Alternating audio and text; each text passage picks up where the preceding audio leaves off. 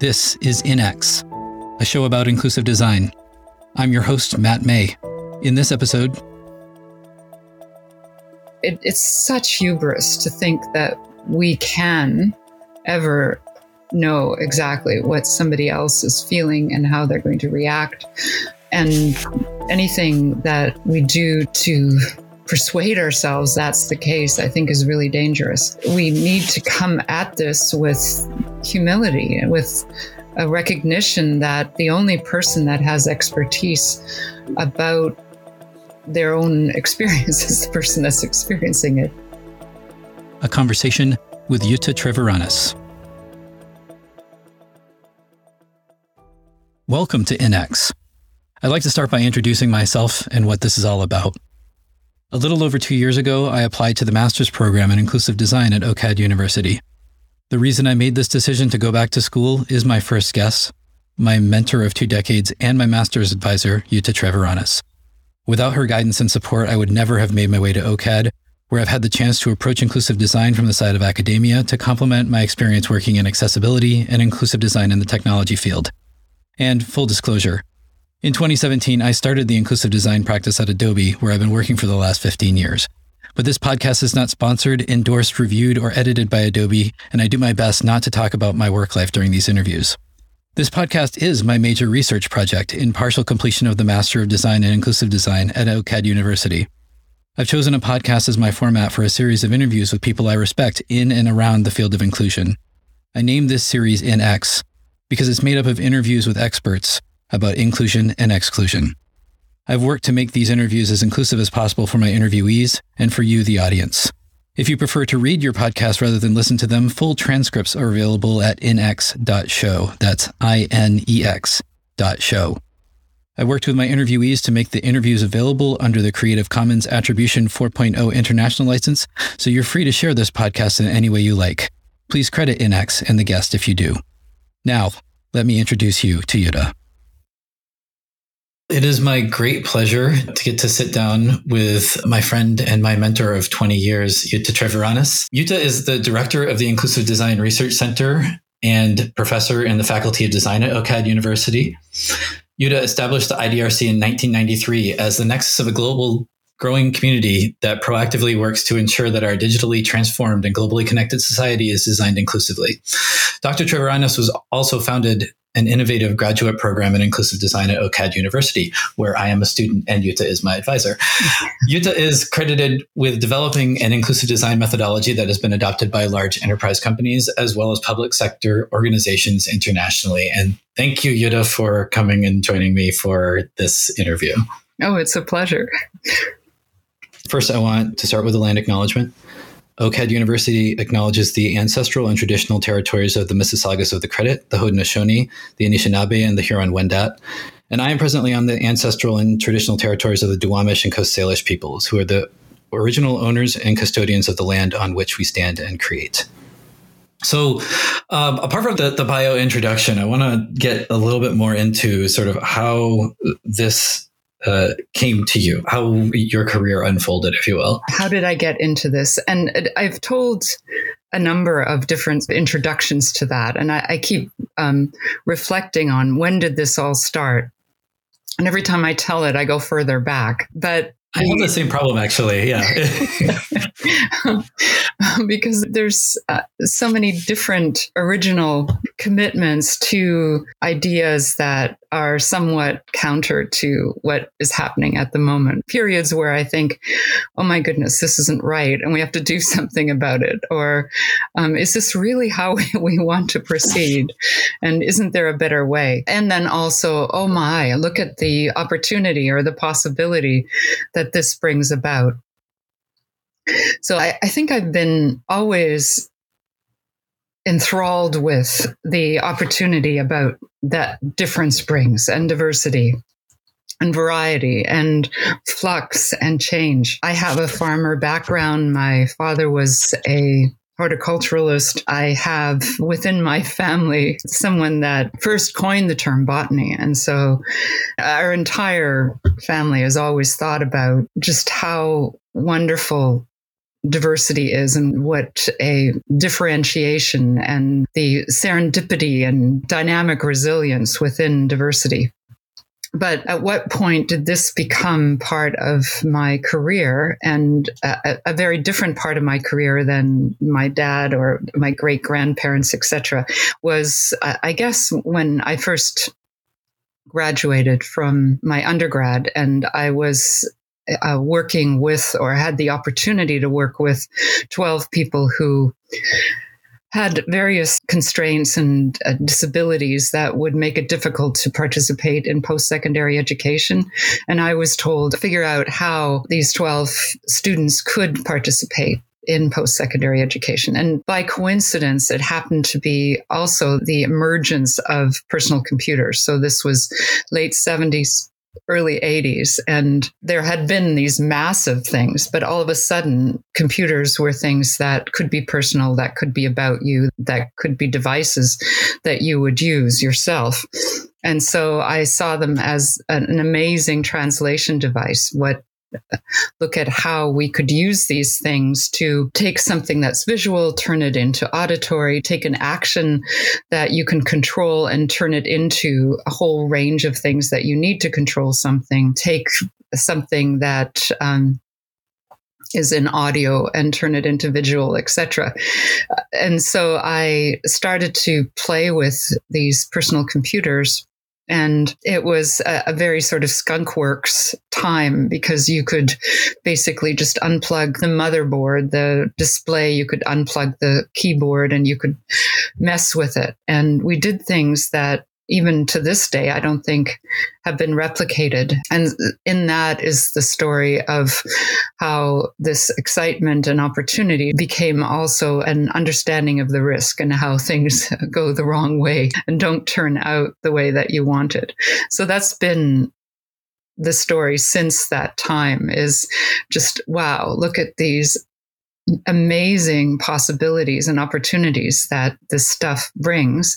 And then also, oh my, look at the risks. And oh dear, look at how it's completely gone off course. And we haven't taken it where we want to take it or we think it should be taken. We're going to get into where it's going later on. I think that's going to be fascinating. But I want to talk about the formation of the, the IDRC. And I think it was the ATRC when it started in the University of Toronto. And I think that connects with what you were talking about with the, the capabilities of the technology evolving. Yeah, so I was recruited to the University of Toronto, and what I was asked to do, or the job that I took, was supposed to create a accessible computer lab. And U of T had dozens of computer labs, and so they wanted one accessible one, which this was in 1993, and I thought, this is all wrong. Um, so I took the job, but then I went to the VP of academic computing or computing at the time and said, no, this is not what I want to do. I want to create a research lab that would ensure that all labs are going to be accessible. I don't want the students within U of T to have to come to one place just because uh, they require an alternative access system. But the right at the beginning, I wanted to call it the Inclusive Design Research Center, but because the university had already come up with the name the Adaptive Technology Resource Center because it was intended to be a resource center, not a research center. We had to stick with that name. But we, right from the beginning, were calling it inclusive design, but under the name of the center, the ATRC. And so this is actually where our paths cross uh, because at the time you're working at U of T, I had just gotten a job at the World Wide Web Consortium and the Web Accessibility Initiative as a specialist there. And I was the staff contact for your working group.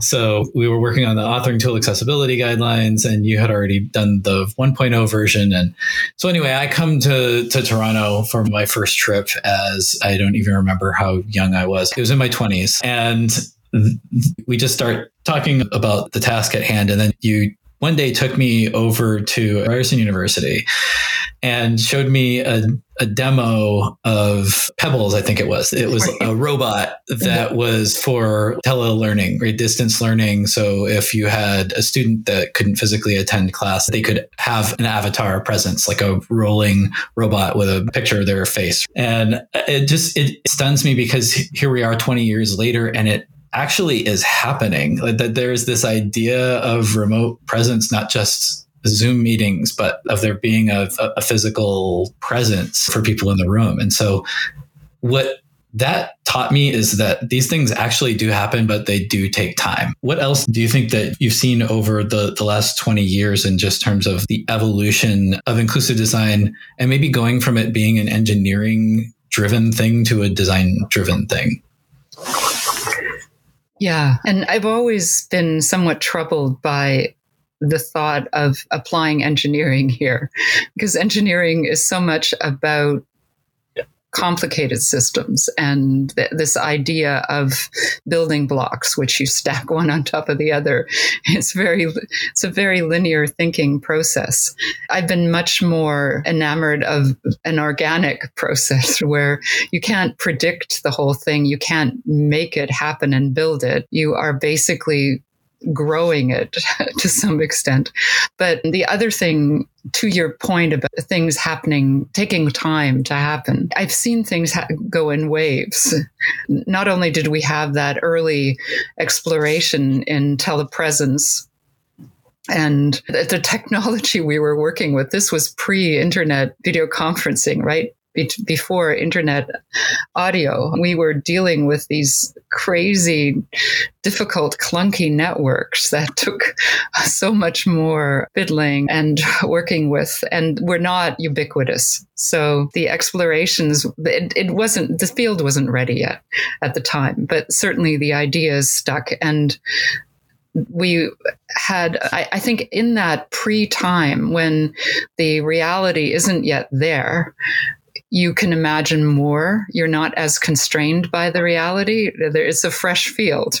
So we thought about a whole range of things that, uh, although the, the field has advanced so tremendously and so many more things are possible, we played with things like actually navigating your, your avatar or your physical robot through the environment, raising your hand and physically within the representative of your presence within the classroom actually having an embodiment of yourself in in the remote space and how you would project your identity and your character upon that embodiment. We also were really cognizant of the diversity of representations that you would want. So that little robot uh, for the kids it was this yellow blob right? This cute yellow blob the same height as the kids. For the high school students it was a hanger that you could hang your clothes on and and that you could move your face. We were really concerned about eye contact. How do you create that sense of eye contact? And that still hasn't really been addressed. But we're not concerned with that anymore for some reason but i still think it's a, really critical piece of actually feeling like you're next to somebody and you're actually talking to somebody. So that was telepresence. But similar, we played with early uh, versions of AR, VR. And I wrote a very naive, very sort of optimistic article for MIT Telepresence way back then, where I imagined all sorts of things in AR and VR. And then we had this project called Adding Feeling, Touch, and Equal Access to Distance Education, where we created a haptic experience, a haptic audio speech experience that really hasn't been replicated either. We took a grade four geography text and we added haptic artifacts, all sorts of haptic effects, real world sounds, three dimensional real world sounds, and then speech audio to provide the information that you would get in a great for text if you could see it. And we had things like latitude and longitude lines were elastics, felt like elastics. Cities had a particular artifact that you could feel. And as you got closer to them, the sound, the ambient sound of a city would increase when you got to it. There would be a gravity well around these artifacts. When you got to it, you could hit a key and find out the population and a whole bunch of other things. You could feel the direction of the river by the waves. we played with all sorts of possibilities. And it's funny to think that haptics is actually one of the last things now that we're at a place where AR, VR, XR are so prevalent and so much more possible that it's not something that's being explored. Or if it is, is really the same territory dredged back up again. Yeah. And probably yeah. the classic example of that is the sign language gloves. Right. right. And the evolution of that thing where the the there, you know, it used to be, I think the first example that I saw was an old Nintendo power glove, like something built in 1985. And there was this idea of that doing this let you do finger spelling. It's always fresh territory for somebody that discovers this, that they're con- convinced that they're the first people that have ever done it. Right. And then comes the BuzzFeed or the Now This story about it. And everybody that's been working in this space for all of this time, including especially deaf activists, deaf designers that have been in this space, are like, this has been done this doesn't meet our needs at all. It's it's just an annoyance and it draws so much attention for this and then it becomes called inclusive design, right? Yeah, or the exoskeleton and this is going to that walking exactly. the, some sort of semblance of walking is really what you want rather than getting from place to place. Or the other one that is every PhD in engineering I, I, don't know how many hours the EEG, the we're going to read your brain waves, and that's how we'll, if you can't communicate, that's how you're going to communicate. Yeah. We talked about this demo that I saw at a CSUN many years ago. The CSUN conference, a big uh, accessibility industry conference, where there was a demo where you put pads on your forehead and then tried to make a ball you know, bounce up, and they made a game about that called Mindflex. Uh, it's the same idea, but the yeah. like you keep coming back to these ideas of if we could only do this, then you know, right, yeah. if we could make exoskeletons or wheelchairs that can climb stairs or whatever, that yeah, and, and suddenly the world would open up. Yeah. And the myth behind that, the craziness behind that is that if we could fix the person, then this whole thing, and uh, which is why I insist that inclusive design is not about fixing the person, it's about fixing the environment. And in fact, that diversity that we find amongst people is actually really valuable valuable and something that we shouldn't get rid of because they're going down that path. We end up in monocultures. We end up with the designer baby. We end up with all the scary things that is going to be our demise as a society, as a human species. Yeah. And it, there are so many threads to tug at here. So I actually want to take a break here and then we can get back into to, to this in the next segment because there's so many ideas with this this terminology that I want to unpack a little bit so that people really understand what it is that the IDRC that OCADU talks about when they're talking about inclusive design. So take a short break uh, okay. and we'll come back with Jutta Treviranus. Great. InX is a major research project by me, Matt May as part of the Master of Design degree program at OCAD University in Toronto, Ontario, Canada. Episodes and transcripts of this podcast can be found at inex.show. That's I N E X dot show. Follow InX on Twitter at INEX Podcast.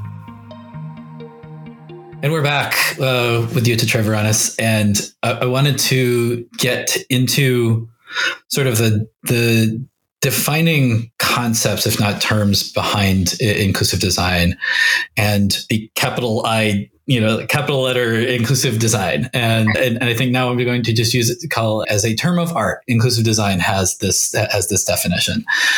And First, I want to talk about universal design. So there's this this movement that came out of architecture. Ron Mace, who was a professor at uh, North Carolina State, had this concept with seven principles of universal design that was applied in the field of architecture and was adapted has evolved out of that. I wrote a book with Wendy Chisholm called Universal Design for Applications that tried to associate the, the two concepts. And I've distanced myself a little bit from universal design, but I want you to you, I want you to talk about your perceptions about this and we can see where these two concepts differ or how they contrast against one another. Sure. So I'm very much in support of the concepts of universal design. It came out of architecture and it came out of industrial design. And so I, when digital systems and networks and um, less static structures came about, I thought, oh, here's an opportunity to go further because the thing that troubled me about universal design was this need for a one size fits all approach. Within architecture, within industrial design, there are constraints that make it very difficult to address the real diversity and difference that we have and the variability within the person as well. So I thought, oh, with digital systems, with networks, with the resource pooling that we have, here's an opportunity to actually create one size fits one, not to deny our diversity, not to create compromises for people that are not addressed or who, can't be addressed with a one size fits all design. The other thing that always worried me was that universal design, if we have to find a system or if we have to land upon a single design, then who's going to make the compromises? It's the people that are in the minority, that are the outliers, because there's so many ra- reasons why someone will say, does this deserve the, the cost investment? Does this deserve the time that we take? If you do it this way, then what about all these other people who need it a different way? That is why I, I was so optimistic about digital systems. And still, one of the problems that that evolved with me about it, include about universal design as a term, what ended up happening was that there was this race to the singularity, that there was this one thing that everybody is going to use. And one of the things that we talk about in the program was the, the bell curve of here's this distribution, standard distribution of human capability, if you will. And that we're only really focused on this level and up. And so therefore, if you need to adapt, then you like this is something that is bestowed upon you be grateful that this is something that was made for you rather than there being a dialogue between somebody who's being left out and what they consider quote unquote the core user. And that inclusive design kind of flips that around, right? It requires the participation and the consent of the people that, that are most marginalized. It, it centers the, the needs of the people instead of just assuming that everyone is by default accommodated and anybody else is quote unquote extra work. Yeah. And you talk about the bell curve, but the bell curve is such a flattening of requirements and its primary right. uses within education. And what it seems to promote is this notion as well that everything is on the same scale. So in my use of data, I've been more looking at it in three dimensions as the, the normal distribution and what I call the human starburst, because there are so many facets in which we differ and so many facets that need to be considered when we consider a design. But you're right. There are these completely unconscious, uh, completely entrenched ways of thinking about the spectrum of people and, and how we make decisions and how we make choices and who needs to be considered and the hierarchy of that consideration. I've been talking recently about this idea of upending the hierarchy of compromise you were just talking about, the notion to say, be happy with um, what you get, that in fact, the people that should be compromising are the people that currently are excluded as opposed to the people that are currently well served by the, the current designs. And I also talk about the hierarchy of justification that individuals that are currently excluded are have such a burden of justifying why they need to be included. The individuals that are currently included or who are well served by the designs can rely on saying things like that's just the way we do things and this is our standard procedure. This is the way things are done. All of those tropes that don't allow thoughtfulness and a realization that uh, we are in fact creating systems that are not good for anybody. That that that's right. another part of this. Who should we be considering if we want to create systems that benefit everybody? Okay uh, you said systems and now i want to dig into to that piece of this because one thing that i've that i found among the the people that that that I think really uh, inclusive design has resonated with is this idea of systems and system theory that especially if you came up as an advocate and you've seen how difficult it is to make even the smallest amount of progress that you do one thing and you get to, to, to this destination. And i've talked about this as sandcastles. You do this thing you turn around it gets washed away. And to think about how this exclusive mindset establishes itself in a system, not just in the creation of a company or something like that, but the culture from which the people come from that create the company. All of those things are factors in the design of a, of a product. And what do you think about the, the how inclusive design sort of juxtaposes with with systems thinking. Inclusive design is intervention in a complex adaptive system. It's all about culture change.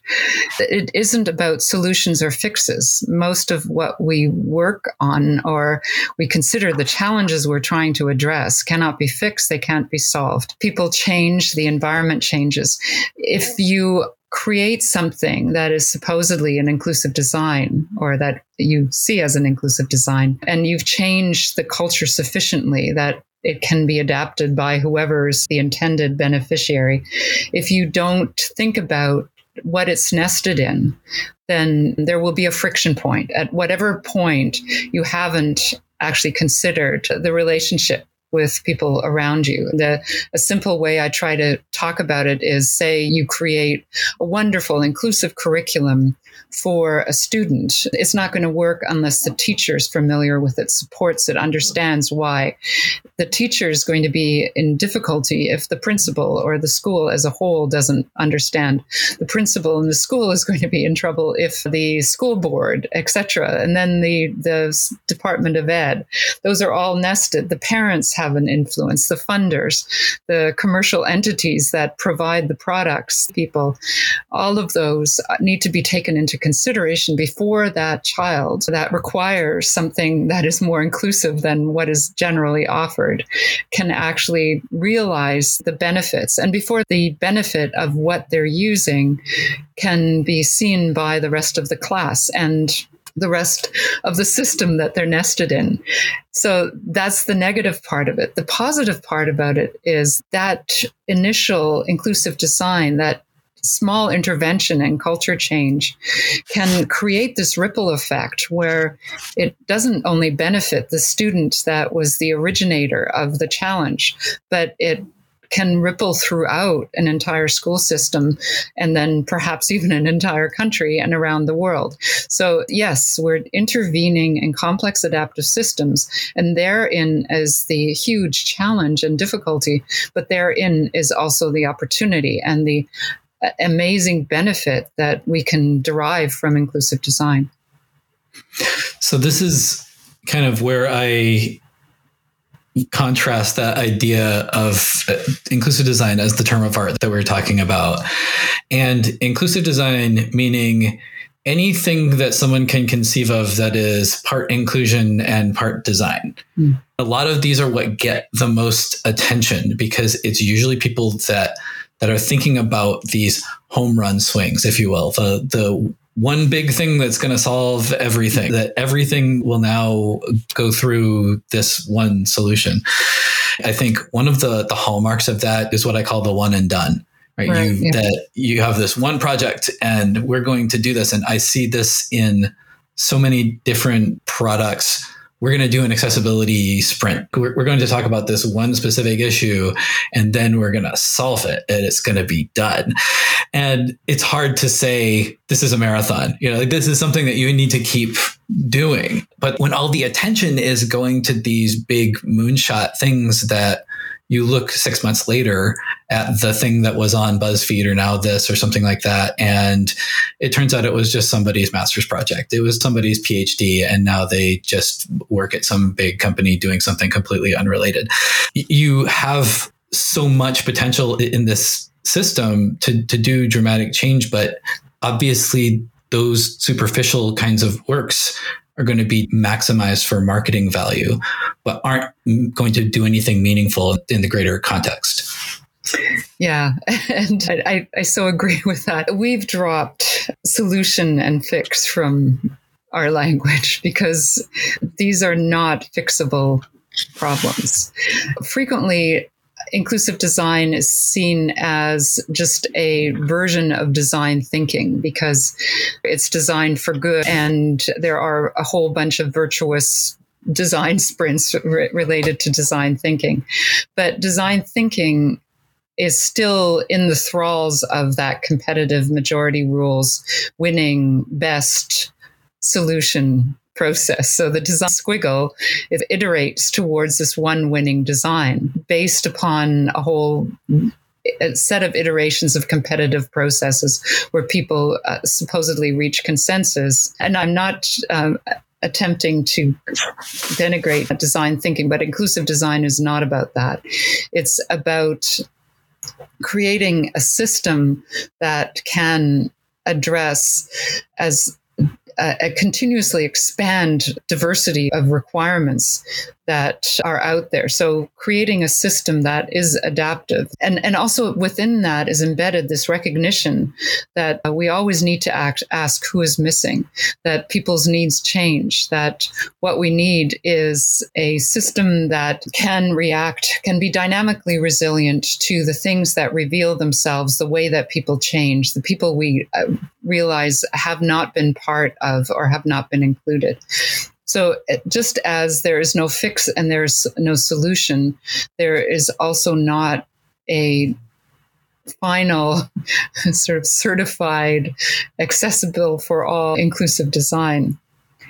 The, the one thing that really bugs me about those moonshots that are supposedly uh, inclusive designs is that there's also this conception that uh, you can scale by formulaic replication.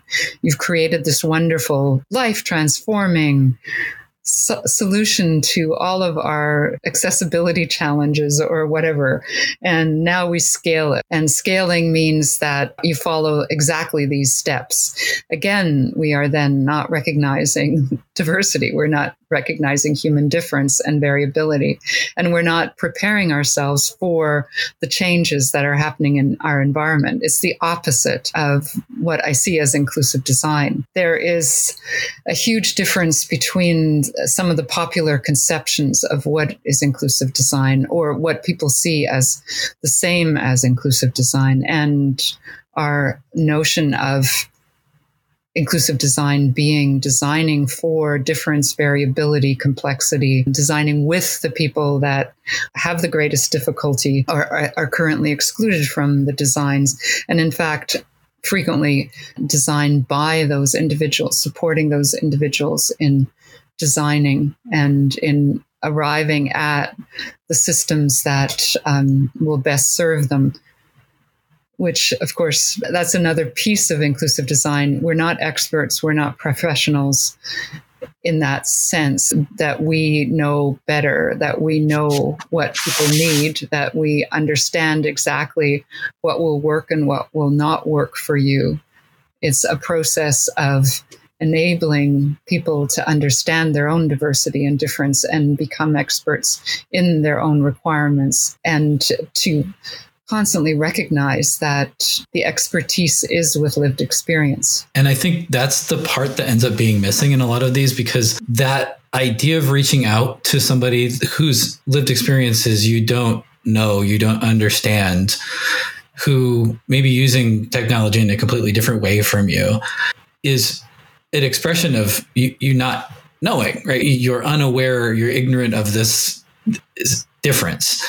And that tends to be a cause for people to to close up. And I've found so many times that when you pull out of people why they're not doing these processes, it's that they don't want to feel ignorant about the the situation. They're uncomfortable about it, and so they might even raise process points rather than acknowledge that they have things to learn about the thing that they spend their entire lives doing. And I think what happens with design thinking is that it papers over that that mm-hmm. the designer is still is the actor in this scenario, the doer, and then the the users are the done too, right? They're the the receivers of this thing that you bestow upon them. And I, I blame empathy training for that. The idea of, of marketing and commoditizing the concept of, of empathy, cognitive empathy in a, in a clinical term, I think is a beneficial thing, but it's also in the eye of the beholder. And the idea that you can think for or on behalf of somebody without actually participating with them ends up being a, a, blocker to this and it ends up creating a lot of the liz jackson has termed them disability dongles mm-hmm. this idea of the tool that adapts a person to the environment and not the other way around and i I kind of wonder is there any use for that concept of empathy in this or do we have to throw that away and go on to some to some other framing in order for this to start from a fairer more equitable place yeah, and in addition to the empathy exercises, the the notion of persona as well, and even edge persona and simulation, another thing yeah. that comes up a lot. It, it's such hubris to think that we can ever know exactly what somebody else is feeling and how they're going to react, and anything that we do to persuade ourselves that's the case, I think is really dangerous. We need to come at this with humility with a recognition that the only person that has expertise about their own experience is the person that's experiencing it. Even if there were huge similarities, I have the same disability or I come from the same place, I speak the same language, it's not going to be the same. You were asking, is there something is is there value in empathy? And yes, of course there is. There's value in recognizing the common ne- needs, the common or the commonality, the humanness within each of us. But we need to do that with humility and with the recognition that we don't know and what we feel, what we know, what we expect is not the same thing. The reading that is clicking with me is the, the idea of agonist design that you're building something as people are basically chipping away at it, like trying to do the opposite, particularly in like political situations. Yeah, but this speaks to empathy. So if you're going to design a country, a regime then uh, you should design it not knowing whether you're going to be the pauper or the, the least powerful or the most powerful. But I, I think there is definitely a value in empathy as long as that empathy comes with humility.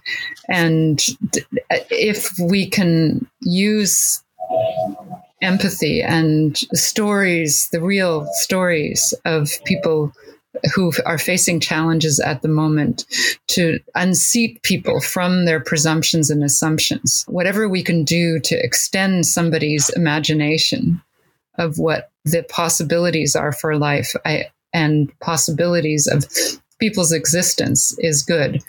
The minute people think that actually gives them expertise or knowledge about what somebody else is feeling, what somebody else is experiencing is dangerous to a large extent. Yeah, there's also this idea of experiencing one aspect of, of exclusion is transferable that there's a piece of it. This is something that over my career just pieces of the rest of my life come into me and i understand that i experienced exclusion in the educational environment that was related to my ADHD. That I was always kicked out of classes. I was put in detention. I was always in, in in, academic trouble in one sense or another. That was actually my first experience in you know, accessibility spaces, which was why don't you adapt to us? Why don't yeah. we change the way that you that you do things in order to fit the situation?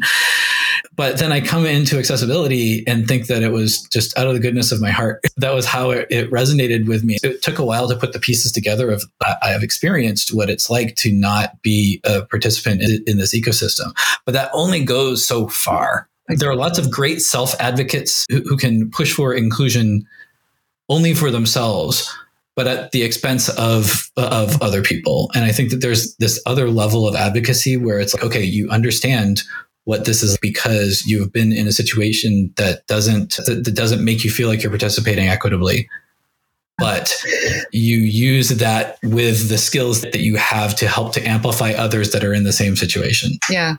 We're at a point at the moment within the evolution of the field where there is cachet in having lived experience, which is lovely. It's lovely that we've come to this point that we recognize that our own lived experience is something of value and lived experience of having gone through the challenges and struggles that exclusion has created.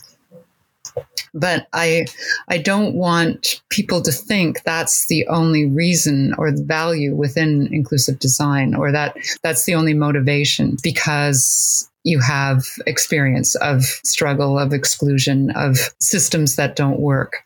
I truly believe that many of the crises that we have at the moment and many of the ways in which our society seems to have gone sideways and is quickly accelerating towards some sort of major extinction or disaster has to do with not attending to difference, diversity, not understanding complexity, and that moving forward with the, the type of in, inversion or disruption or upending that inclusive design proposes is something that will benefit everybody. It's not just about a group of individuals who have been wronged where things need to be righted. Much deeper than that, it is about how are we as a society going to live, survive? And in wronging, in the wrong that we've done and in the practices of the wrongs lies everybody's demise to some extent. It is a complex adaptive system by virtue of doing these wrongs, of excluding people, about not valuing our difference in the xenophobia, in the disparities that are there, in the sort of linear thinking, the monocausality, all of those things that are not part of inclusive design, but that inclusive design is trying to unseat there also lie many of the crises and the troubles that we have got ourselves into. All right, well, I'm going to pause here. We're going to get into the troubles and then probably in the last 15, 20 minutes, we're going to solve them all. Uh, but we'll take a pause right here and then we'll just jump right into it. On the next episode of InX. Graphics were something that I received. They were not something that I requested or chose.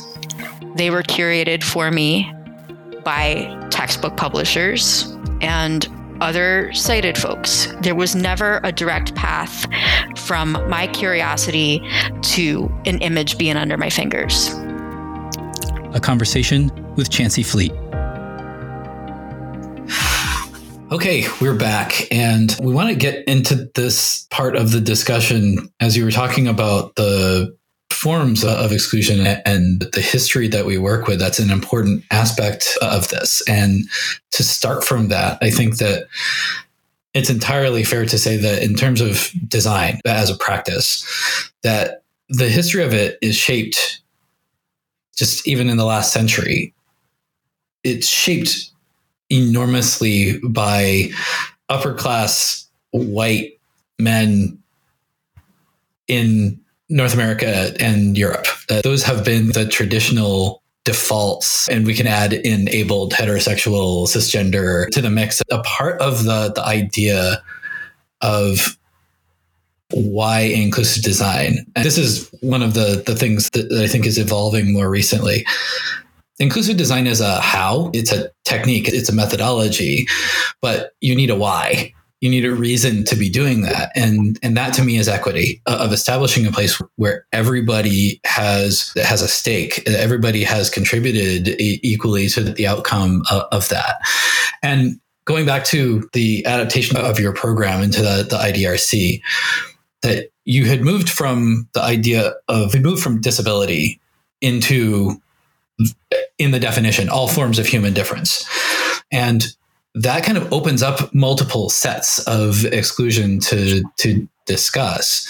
And there are including some of the people that we're talking with in this series experts from other lived experiences that also have needs that are not themselves expressed in, in the products. And thinking about LGBTQ community, things like dead naming people in software applications of gender identity, of the representation by race and gender in the workplace, in leadership, in imagery that we create, that this idea of inclusive design is not just limited to, to disability. And I want to talk about how does that expand? How do design practitioners start to understand where they came from, where the things that they learned are, and what the biases are that are already entrenched in the work that they've created, the artifacts that they use uh, on a regular basis, so that they can start disassembling them. Yeah, there, there's so much that I can say about that. The premise that I've always, throughout my career, that has grounded me that I am most persuaded of is that diversity is our greatest asset. We're not using diversity. I mean, we, I, I don't know why we missed it in terms of the human realm. We economists, despite capitalism, think about diversification of markets. Biologists and most people that think about animals at all or, or, the ecosystem think about diversification. We fight against extinction. Every child knows which animals are threatened with extinction. And yet, exactly those same people are the people who are, in essence, uh, promoting what it can be called epistemicide or the, the killing of ways of knowing. We're winnowing down uh, the diversity within our society, within our systems. So the premise is that d- diversity is our greatest asset and inclusion is our biggest challenge. And that's what has been driving me for the longest time. And diversity, I hate actually the categories or boundaries of that diversity because it is so entangled and there are so many different forms. And it's that lovely mix of things as opposed to I belong in this box here. And by belonging in the box, these are the assumptions, presumptions you can make about me. When I think about what is diversity or what's human difference, I think it's this rich interplay of so many different facets of everybody's identity. And it's that interplay that is something that is, I, I, think, will reap the greatest rewards in terms of this asset. Disability, too. What is disability?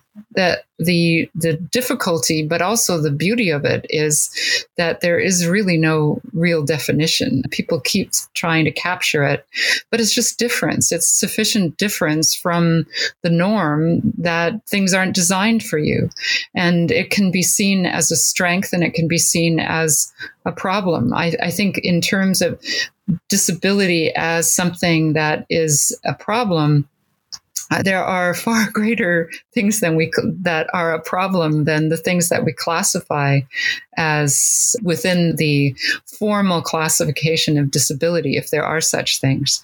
So the fact that disability is not really defined, that we cannot create boundaries to it, that we can't box it in, I think is one of the reasons why it is frequently what I go to when I talk about the need for inclusion and the benefits of inclusion, because the other, I guess, justice seeking groups have very well defined here's who belongs here here's who's in the club here's who's not in the club right?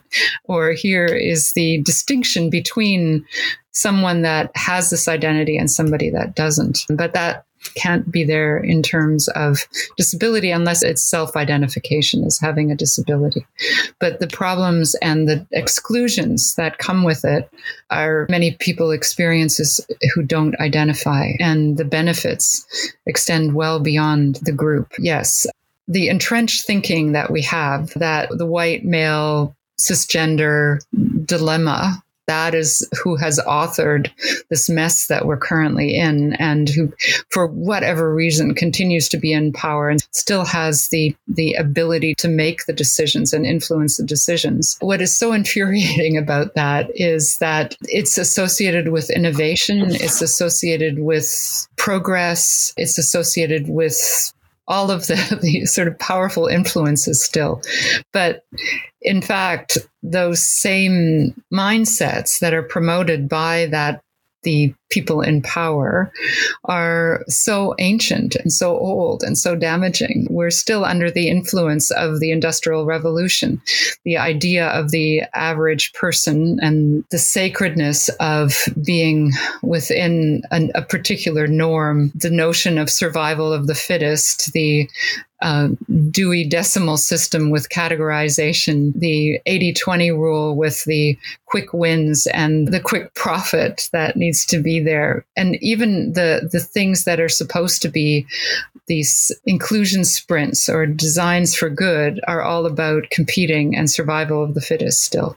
Yeah, since you were talking about the, the Dewey Decimal System, the thing that just blew my mind about this was the discussion of categorization of LGBTQ content Hmm. in the context of a system that was designed by a virulent homophobe. Like, you don't expect that there are going to be a lot of really progressive voices in the early 20th century, but this was a disorder to, to Dewey.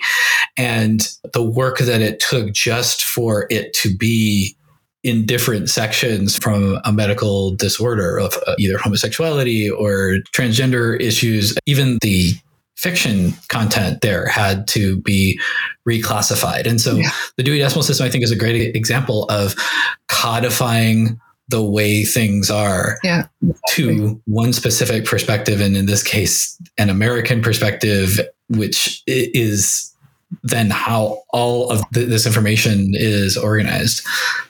Yeah. Dewey was homophobic, he was racist, he was sexist, he was everything that, and his particular classification finds its way into all these taxonomies and ontologies of metadata of coding still in the digital world in the library world. And he of course created these hierarchies. What is at the top and what is trivial and what is important and what isn't, and assigned a codified place for everything. That also shows the history or the lifespan, the evolution of these complex adaptive systems and our unconsciousness of where does some of this come from. It is a, a, great example of why we need diverse perspectives. And especially now, one of the things that's so distressing is when I talk about edge perspectives, people think that I'm talking about extremism or that I'm talking about the individuals that are have extremist right wing or left wing views, and that's not what I'm talking about. And I, I think the one myth that I keep trying to get rid of is the notion that inclusion of edge perspectives is going to cause uh, greater extremism, when in fact, uh, what we found again and again is if you make room for a, a, diversity of perspectives, then you actually achieve a much greater equilibrium because you don't have these two polarities which push against each other and become more and more extreme. You can look at this from the perspective of physics. If you have a pendulum that is pushed in two directions, it's going to keep swinging higher and higher in both directions. But if you add other forces, the other perspectives, then it will find a, an equilibrium. I'm, I'm going to take you you attention because I'm quite distressed with some of the practices that we have at the moment in terms of inclusion and equity. And I don't think that a lot of what is happening right now is, or it's not getting us where we want to go necessarily. And that includes the polarization that is happening within the equity versus non equity or equity versus whatever is not for equity movement. There is this sacredness in certain rituals and performative examples of doing equity or doing inclusion. And that is quite distressing. I think the, the minute that there is uh, stasis or there is something that cannot be questioned, the minute we abandon self critique, then we are going to ossify and we are going to become static, and that will be the end. The minute we say something is certified as accessible or inclusive or ethical, then and that we have had success in arriving at something that's our end that's our demise so um, or as soon as we create the the checklist for doing yeah. inclusive design or we take down one well-defined structure and replace it with an identical well-defined structure yeah. where there's no variation or variability to the way that you do things right exactly yeah so let's talk about how not to do that. What are the, the, the things that if you had to to give a class on inclusive design in five minutes, what what are the things that you would want to to do? This is great. I've known you for long enough. I know that you can do it, but I want to get into the like how what are the things that people are doing wrong that that, that you see and how would you reframe the, the mistakes that you see people making over your career Okay, so you've just triggered one of my allergies, and one of the things I think we're doing wrong, but not, not as a critique. I, I think yeah. one of the things that's distressing is the shallowness, the need for speed. The you have to do something within 140 characters. You need to tell us everything of great depth within a certain period of time. You have right. 10 minutes to do your TED talk, etc., whatever. So yes. the distressing thing about that is that means that we cannot take people far from where they currently are. It's going to take somebody a while to understand and to see the, the steps that they have to move from their current position. But that isn't to say that you can't say something fairly pro- profound within a short period of time, that you can give people the foundations of what is needed.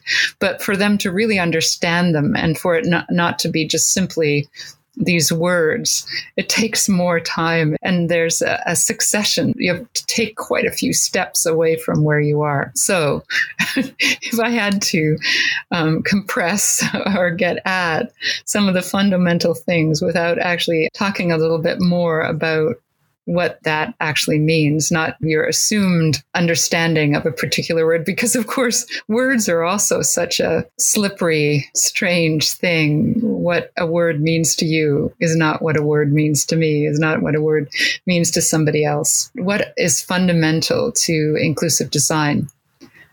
I think one of the first things okay one an image i can use to illustrate inclusive design i'll, I'll use two things i'll talk about that human starburst and I'll talk about what we call the virtuous tornado. So the reason for the hu- human starburst is not because of process. Basically, the, the, how I came up with this notion of a human starburst is because of 40 years of gathering data on the diversity of needs that people have. And the only way to actually represent that, because of course, we all want data, we're obsessed with data at the moment and data analytics and um, data is the only form of evidence that seems to be accepted, and we equate evidence with truth. And that's the only truth that's there. Trying to come up with something that is much more true to diversity, I plot it in uh, a three-dimensional multivariate scatter plot, which looks like a human starburst. And the the truth that I gain from that is that there is this huge space, and most of us occupy only 20% of it in the middle. And the people that actually have some understanding and knowledge and experience of the rest of the space are the people that we're currently excluding in our design, excluding in our assertions of knowledge and truth.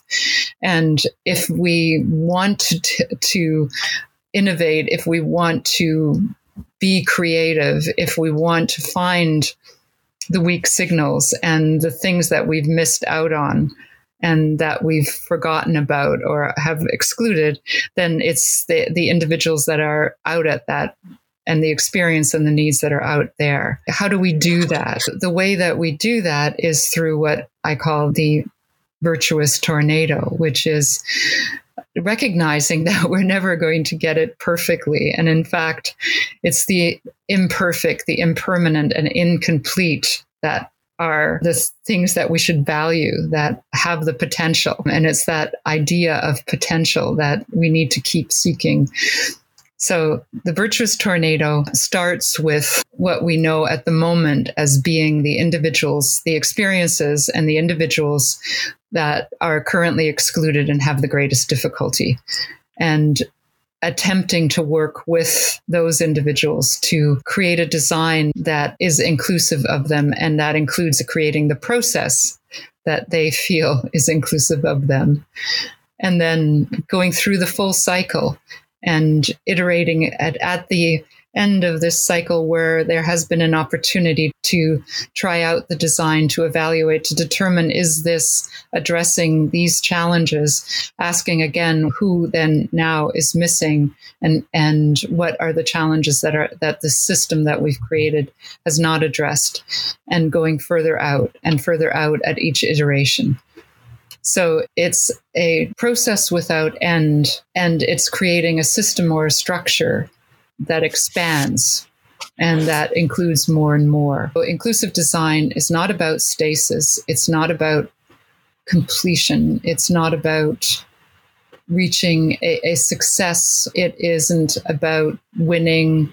In essence, it is actually quite counter to the fundamental way in which we make decisions, that we plan, that we solve problems, that we think about education, that we think about work, that we think about value and valuation. It contests all of that.